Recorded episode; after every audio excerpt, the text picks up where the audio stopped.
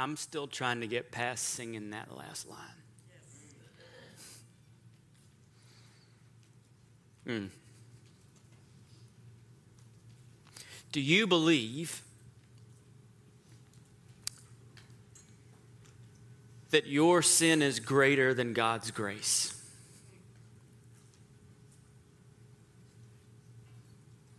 Do you believe that your own deceit and guilt is greater than God's mercy?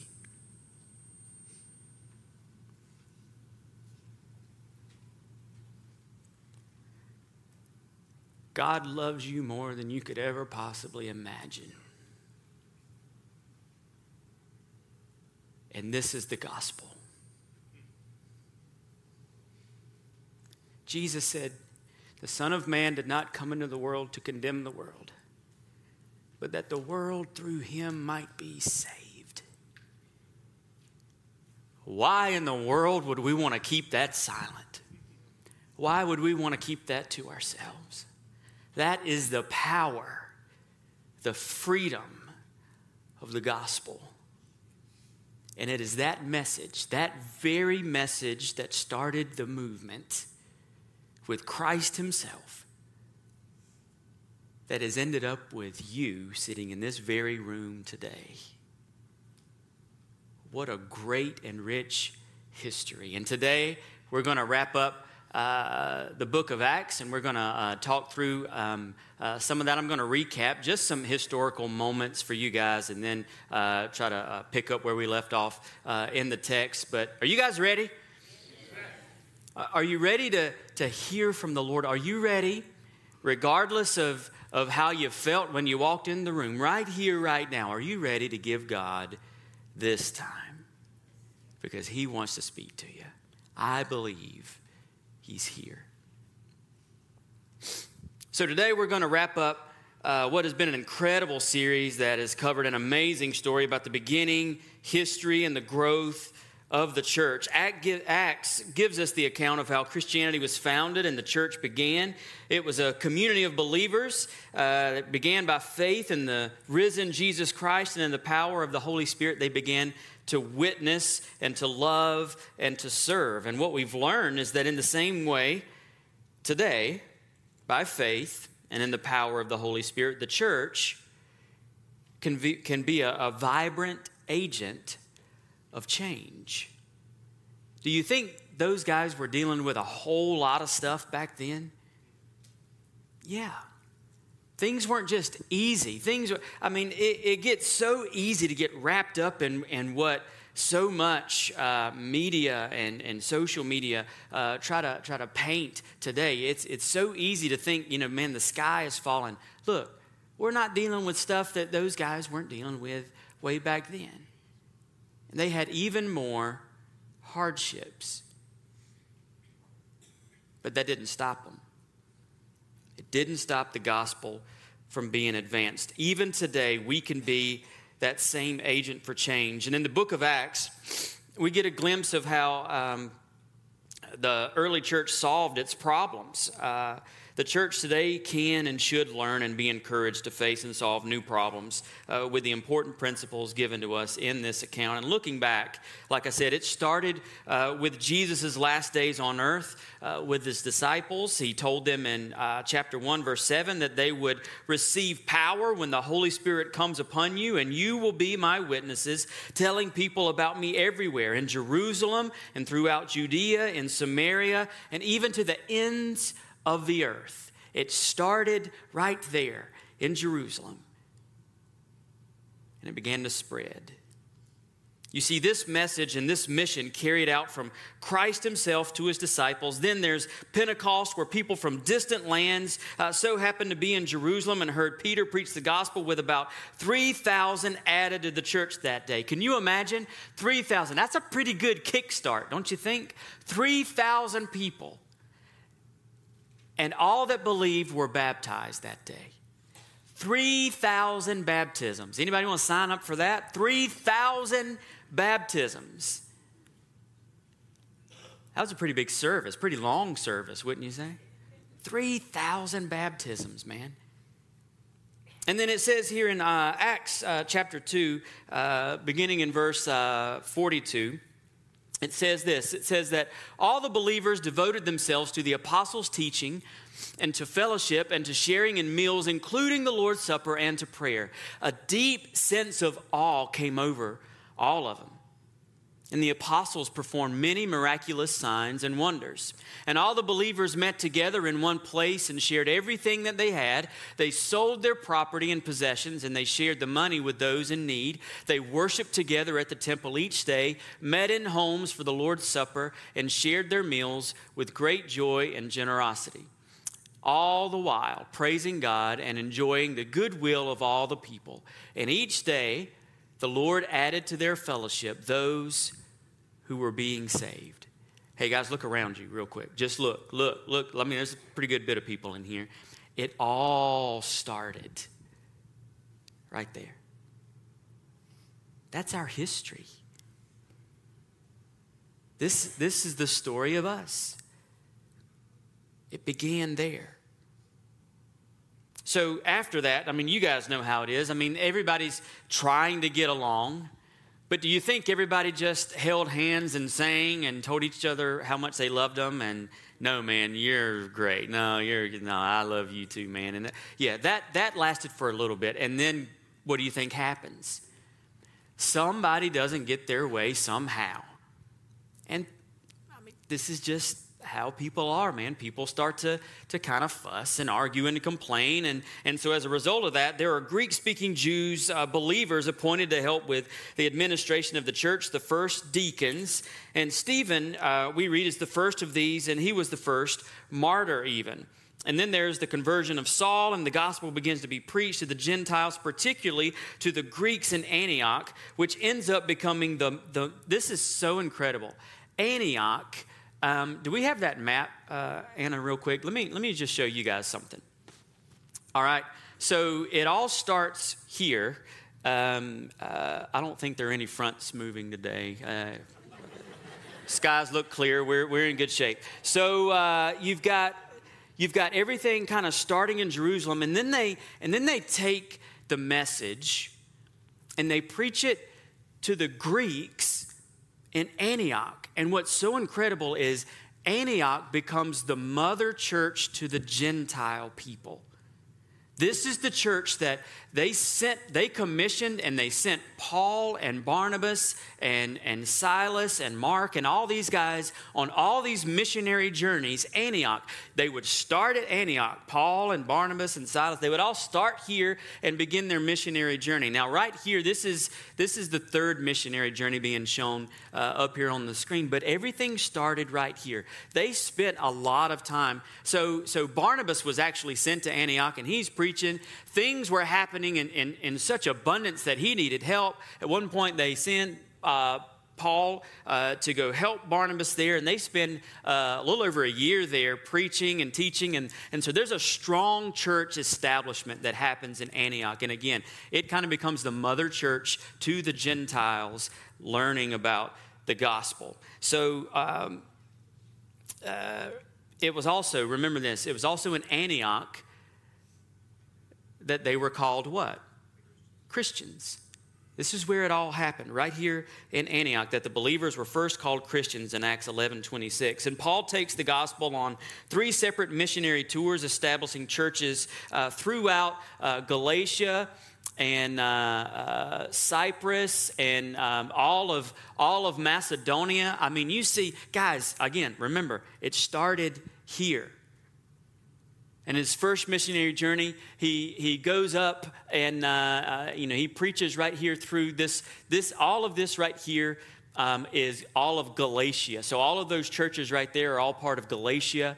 Um, and he kind of stops there in his first journey. He came back around, uh, goes back to Antioch to kind of close things out. It's right over here uh, that he meets uh, young Timothy, who would soon uh, uh, become his, his mentor. And, and of course, you guys know about Timothy. Uh, there are Paul's letters in the Bible written to Timothy. Timothy was commissioned to be the uh, church, uh, over the church at Ephesus. Um, so many uh, cool things began to happen, even in spite of all of the hardships that came along with it. You guys remember this. It was actually the last time I preached, I talked about Paul was beaten and left for dead before he went to that last stop. And instead of going back home, again, he, he, he travels all the way to Derbe. He gets beaten right here, left for dead, but he, the next day, gets up, goes to Derbe, preaches to those people, establishes a church there, He's from Tarsus. You guys have probably heard this Saul of Tarsus, right?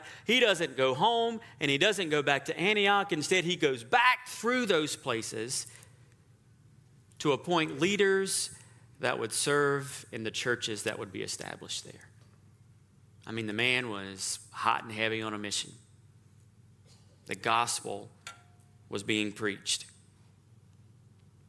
So you have Paul visiting, like I said, Galatia, Cyprus, Cilicia, all throughout Macedonia, Phrygia, and Achaia, and, and then ultimately, as we're going to talk about today, Rome. And all of this stuff happened. This is what, to me, is, is so incredible. And I, I wanted to spend just a, a little bit of time talking about this because I just think it's so incredibly wonderful. I'm just that history guy, and I can't help it. All of this stuff happened at just the right time. Do you believe God's timing is perfect? At just the right time, all of this stuff was able to happen. And, and so uh, it was happening, and what the Bible tells us is the fullness of time. So in Galatians 4 4, uh, it says, But when the right time came, God sent his son, born of a woman, subject to the law. And then in Mark 1:15, uh, it says this: "The time promised by God has come at last." This is Jesus saying this. He's here. He's looking at everybody saying, "The time is now here." The time has come at last, he announced. The kingdom of God is near. Repent of your sins and believe the good news. At just the right time, God sent his son at just the right time. The world was in such a position to allow for the gospel to spread the way that it did. I, I want to highlight a few things really, really quickly. Um, uh, you guys know uh, about this time. Uh, if you've read some of this, we've talked about some of this uh, throughout the book of Acts. But um, so the Roman government was was was in charge. It was the, the, the world's ruling entity, if you will. Okay, so, so these guys were in charge, and the fact that they were and what they brought to the table really allowed the gospel to be spread.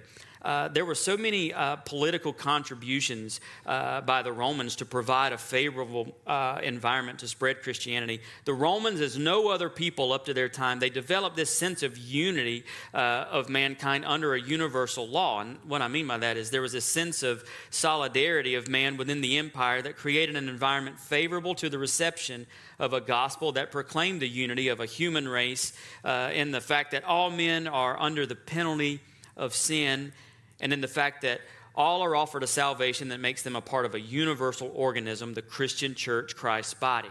Okay, so uh, Rome brought together this solidarity, if you will, based on their uh, strength of rule. And, and another thing was just the free movement about the Mediterranean world. Um, can we go back to that map real quick? Check this out. So, uh, uh up until um, uh, Rome kind of came into power, um, you couldn't just travel around, guys. I mean, this, this, you, there were, there were pirates at sea. Um, uh, before the Roman roads were created, you couldn't just travel around and not expect some type of danger or ambush, right? I mean, many times uh, we read in, in some of the previous chapters, uh, Paul was getting kind of a, a heads up, man, they're waiting to get you, all right? When Rome came into power, and they set up all of these roads, these systems of roads. And what's also incredible is when, when Rome, the main roads that, that led out of Rome, um, those things were concrete. I literally mean that. They were made of concrete, man. And they went over hill and dale and, and they went straight to the capital. But this allowed for travel to happen, man. It wasn't, you know, well, we got to go over this thing and through that. And, and you had Roman protection. This was a big, big deal. And, and before uh, Caesar Augustus, in like BC 27, um, this wasn't going to happen. But it was just the right time. Even some of the Roman soldiers, um, when you start thinking through uh, uh, how the gospel got spread. Even some of the Roman soldiers uh, were instrumental in spreading the gospel. Some of the men became converts to Christianity and they spread the gospel to areas where uh, they were assigned for military duty. It's even probable. All right, it's even probable uh, that the earliest introduction of Christianity to Britain was a result of the efforts of a, uh, Christian soldiers uh, who were stationed there. But um, even Roman conquest, see, back then, guys, too, you got to think. Um, I, I know we're used to the way things are today, and they've been this way, uh, you know, for our whole life. And, and you know, uh, but back then, there were so many different religions and so many different gods, and it was the norm. But one thing that started happening is Rome uh, uh led all these conquests, it led to a loss of belief of many of uh, the peoples in their gods uh, because the gods weren't able to keep them from the defeat by the Romans. And uh, so they didn't know what to do. You know, we believed in this in these gods, but here we are. And it set the tone for the gospel to be preached and received in such a way in the fullness of time. And then there were contributions even by the Greeks. Uh, the universal gospel was in need of a universal language, just like um, uh, English uh, today has become the universal language in the modern world and Latin in the medieval scholarly world. So Greek had become the universal tongue in the ancient world. Greek. Again, right at this time, this is when all of this was happening. Even Greek philosophy prepared uh, for the coming of Christianity by destroying the older polyistic, uh, polytheistic uh, religions. Uh, they, they just became rationally unintelligible.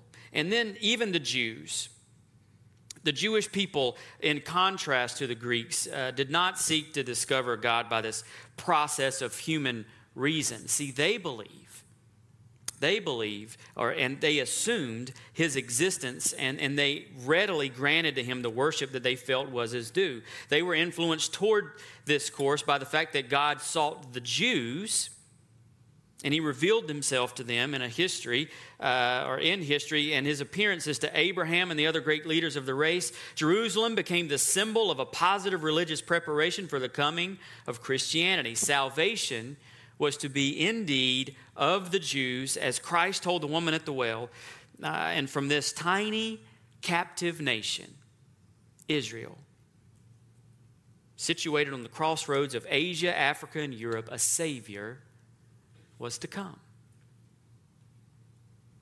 Judaism existed in, in very much striking contrast. Uh, uh, to all of these other uh, pagan religions with its sound spiritual monotheism. Never again, after the return uh, from the Babylonian captivity, did the Jews lapse back into idolatry. It was God and God alone. They worshiped one God. And that was very different. Again, this was very different from all of the other cultures, man. The Jews offered to the world the hope of a coming Messiah who would bring righteousness to the earth. And in the moral part of the Jewish law, Judaism also offered to the world the purest ethical system in existence. This is what Judaism brought to history at that time. So we see how God worked all of this stuff out just so that at the right time, the gospel could be spread in ways it couldn't have before that time had come. We can trust God's timing. Do you believe that God's working even though you can't see what's going on? Do you really believe that you can trust God's timing? As you see right here, God was bringing all of this stuff together at just the right time. So, right now, I want us to pick up. Uh, this is going to be the last part of the account of Acts. So in Acts chapter 28, we're going to pick up uh, the story from last week. Acts 28. We're going to start with verse 11. It was three months after the shipwreck that we set sail on another ship that had wintered at the island, an Alexandrian ship with the twin gods as its figurehead. Our first stop was Syracuse, where we stayed three days. And its uh, tradition believes that even in those three days, guys, Paul established the church at Syracuse. How long are we going to be here? Well, we're only going to be here three days. Yeah, that'll probably work. Paul, I'm telling you, he was a workhorse, man. Verse 13, from there we sailed across to Rhegium. A day later, a south wind began blowing. So the following day, we sailed up the coast to uh, Puteoli. And then we found some believers there who invited us to spend a week with them. And so we came to Rome. And so the first point I want to kind of bring out here, um, I want to talk about ways to redeem the circumstances. See, all of this stuff was not easy for Paul. Remember when you go back to when when uh, Paul uh, God was speaking to Ananias about Paul. He says, "I want you to go and I want you to speak uh, to this uh, man named Saul." And when you speak to him, I'm going to tell him how much he must suffer for my name's sake. It was going to be hard from the beginning. Paul went through a lot of suffering. And this was to the road to how the gospel was going to be spread, how it was going to be preached. This wasn't going to be something easy, guys. So, one of the things that Paul did so well um, I believe, is he, he looked for cues in his surroundings that, that helped initiate gospel conversations. So, ways to redeem the circumstances look for cues in your surroundings that can help initiate gospel conversations. Remember back in Acts 17 when Paul was in Athens? Um, and he's looking around at all of the, the statues of the gods and the shrines, and he sees this altar with the inscription, To the unknown God. And he uses that to begin to speak to the Greeks in Athens.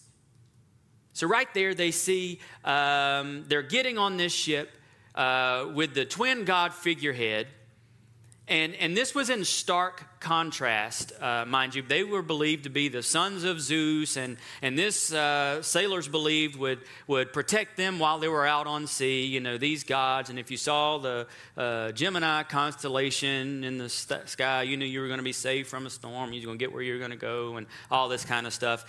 Now, there were uh, uh, over 270 uh, people that had been on the last ship with Paul. We remember the shipwreck that these guys just encountered. Uh, Paul, along with several hundred others, okay, uh, there were a lot of prisoners who were all being carted off to Rome. All right? So these guys had been through shipwreck and they'd seen all kinds of stuff, and they had seen Paul say and do some pretty incredible things, man. Paul said, God showed up to me and has told me this is what's going to happen. That happened multiple times, and guess what? They saw all of that stuff play out. So all of these boys are getting up on the ship. They see the twin God figure, and you, you can probably imagine to yourself at this point, after spending so much time with Paul, they're starting to chuckle like, yeah, we've seen that story play out before. And so everybody getting on that ship was a living testimony to the gospel. So the guys who owned that ship, this grain ship going back off uh, to set sail again, they were going to hear about the gospel. You couldn't help it. So these guys had a perfect cue for something like that. What in your life sets you up for gospel conversations? Are you ever on the look? Do you leave from here and when you go to work or when you go out somewhere, do you see things that can help initiate those kinds of conversations? Even if it's this, guys. Hey, let me tell you what God did for me. How often are you sharing your story? How often do you just ask somebody, hey, how can I pray for you? What cues give you that opportunity to share the gospel? These are ways we can redeem the circumstances. We see then in Acts uh, 28, verse 15, it says, The brothers and sisters in Rome had heard that we were coming, and they came to meet us at the forum on the Appian Way. Others joined us at the three taverns, and when Paul saw them, he was encouraged and he thanked God. This passage really, really stuck out to me. So, uh, Paul's going to Rome, and he knows what awaits him at Rome. I don't know if you guys remember, but there were several of the believers that didn't want Paul to even go to Jerusalem. They knew that, that terrible things awaited. He was going to be uh, put in chains, put in prison, possibly killed. And Paul fully expected that as a possibility. Again, God told him when he called him how much he must suffer for my name's sake.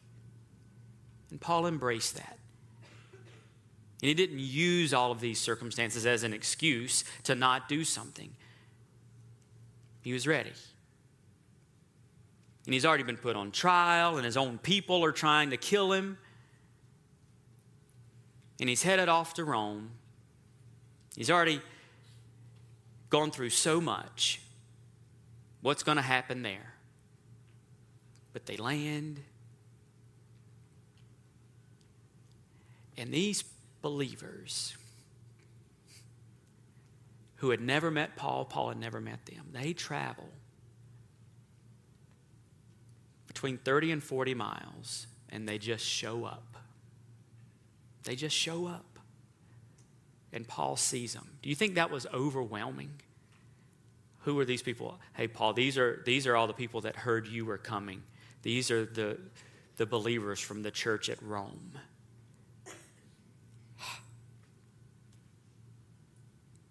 Have you guys ever been on a mission trip somewhere or you've been out of the country and you're just, man, you, you, can, you can hardly read the language and you just feel like a fish out of water. You don't know what the customs are. You don't know where to go. You've never been here before. You don't know what to do and then somebody comes and greets you, or maybe they're holding a sign with your last name written on it, uh, or, or if you've been on a mission trip, uh, uh, you meet the, the party and, and they come and they embrace you, and, and, and they're so glad that you're there, and you, you are just overwhelmed with gratitude and encouragement because these people are there.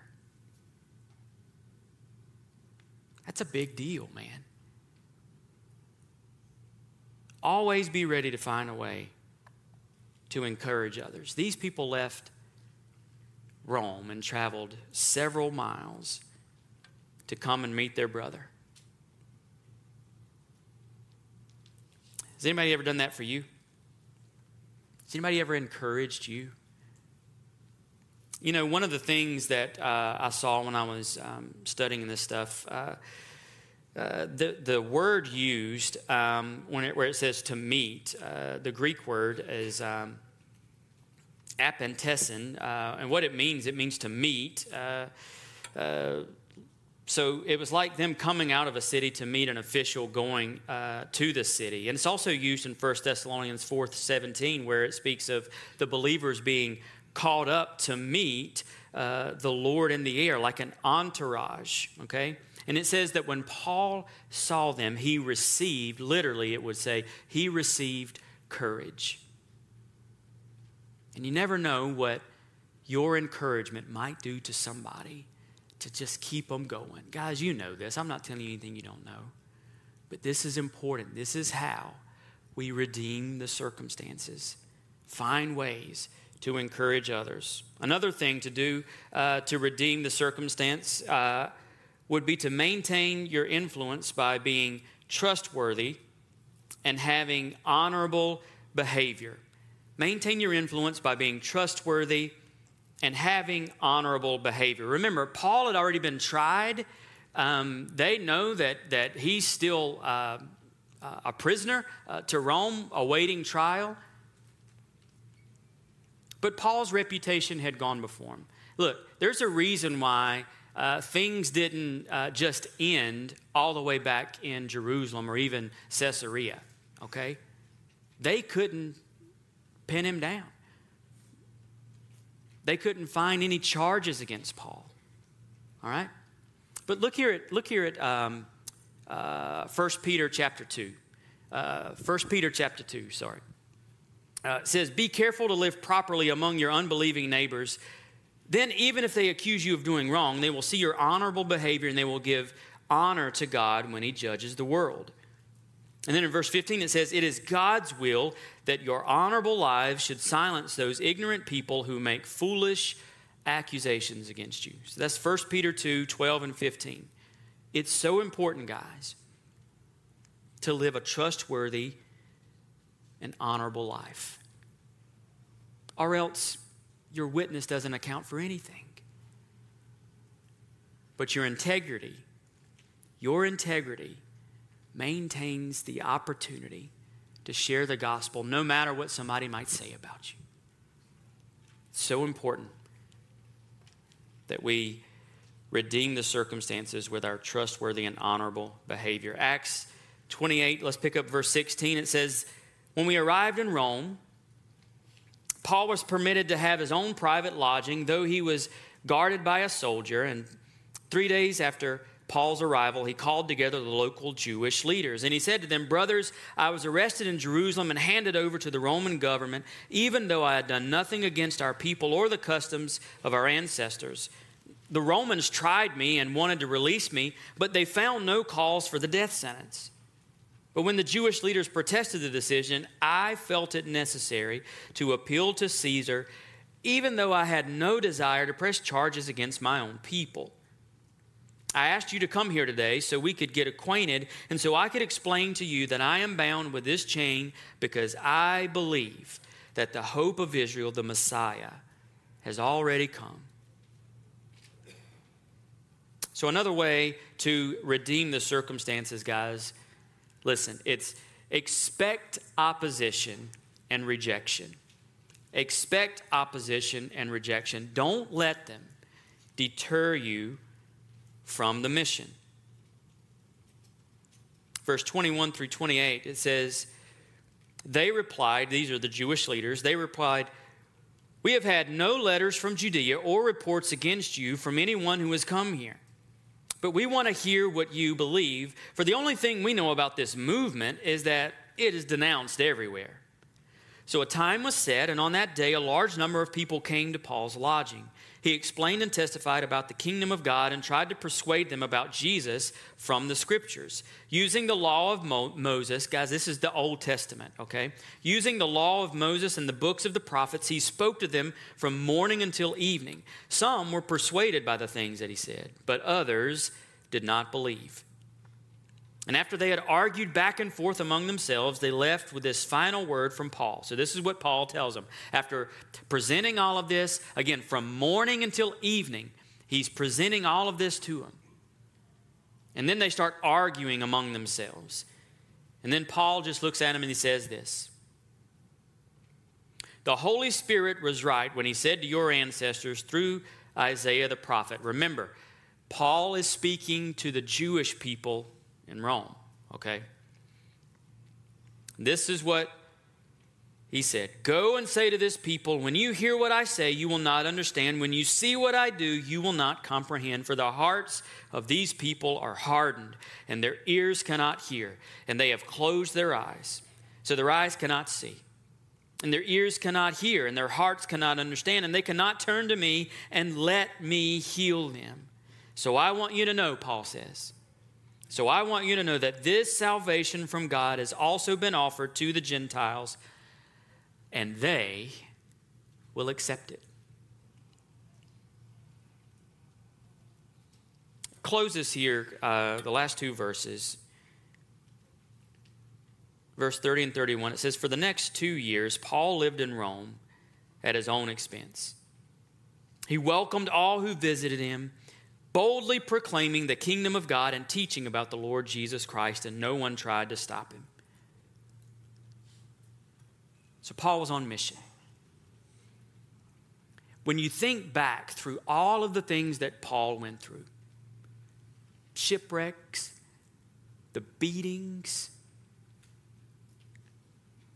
we read later on in some of his letters to the churches how he was uh, uh, stripped naked, cold, afraid, thinking that this is all over, he's going to die so many times. He, he couldn't. He said, "Suffering became my friend." How could this be God's way? How could this be God's way? Do you ever think that sometimes? God, with all of the things going on in my life right now, how? How is this all going to work out? The last way to redeem the circumstances is just to keep believing God's promises. And I wanted to end with this verse that Paul wrote in his letter to the Romans. And boy, all this came full circle, didn't it? Paul wrote this to the Romans, to the believers at the church of Rome. He says this in Romans 8 28. And we know, we know, God causes everything to work together for the good of those who love God and are called according to his purpose for them. Just when it seemed like things were falling apart, there was always the opportunity for God to work.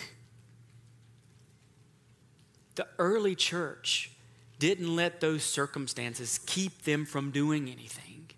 They didn't complain about it. Look, these were opportunities. Guys, it was because of the persecution that th- drove those believers into these other areas that allowed them to preach the gospel. Yeah, they were fleeing from persecution, but then they found themselves right in the middle of another mission field. Don't be discouraged when trials and tough times come. Keep believing God's promises. Guys, we have such an amazing history. Acts gives us the account of how Christianity was founded and the church began a community of believers that began by faith in the risen Jesus Christ and in the power of the Holy Spirit. They began to witness, they began to love and to serve and what we've learned is that in the same way today, I said this earlier, in the same way today, by faith and in the power of the Holy Spirit, the church can be a vibrant agent for change. And in the book of Acts, we get a glimpse of how the early church solved all of these problems. And so we see, even from these great men of faith, both in Acts and through the years from Paul to the apostles, Ignatius of Antioch, Augustine, Constantine, who ultimately made Christianity the official religion of the whole Roman Empire, Erasmus, Martin Luther, and the Great Reformation. And the movement grows throughout Europe and it leads to the pilgrim to land right here in America on mission to evangelize and seek the freedom to worship. Charles and John Wesley, George Whitefield, and the Great Awakening to people like Billy Graham and hundreds of thousands of others, people just like you and me, the church. Jesus said, Peter, upon this proclamation, Thou art the Christ, the Son of the living God, I will build my church, and the gates of hell will not prevail against it. Amen? Amen? Church, we see it. Here we are. Isn't it wonderful? Praise God for the advancement of the gospel. Listen to me the story doesn't conclude. The book of Acts ends. Our story continues. Today is your part of this story. What are you going to do with it? What's the story going to say about us in our time, in our generation? What are you going to do with it? What are you going to do with this gospel, this wonderful news? I pray you don't keep it to yourself. I pray that God gives you all the boldness and the courage to speak that good news so that the advancement of the gospel continues. He's with you. Let me pray for you. God, we love you so much. No matter the circumstances, God, I pray that our response to you, God, is yes. Yes, God. Yes, I will go. Yes, God. I will praise you no matter the circumstances. Yes, God. I will serve you. Help us right now, God, to believe in your promises that you work all these things out for our good. as we believe, as we trust you. God, help us. Grow our faith, God. We surrender. We love you. Help us to be on mission for this wonderful gospel. We pray in Jesus' name. Amen. Let's stand together and worship.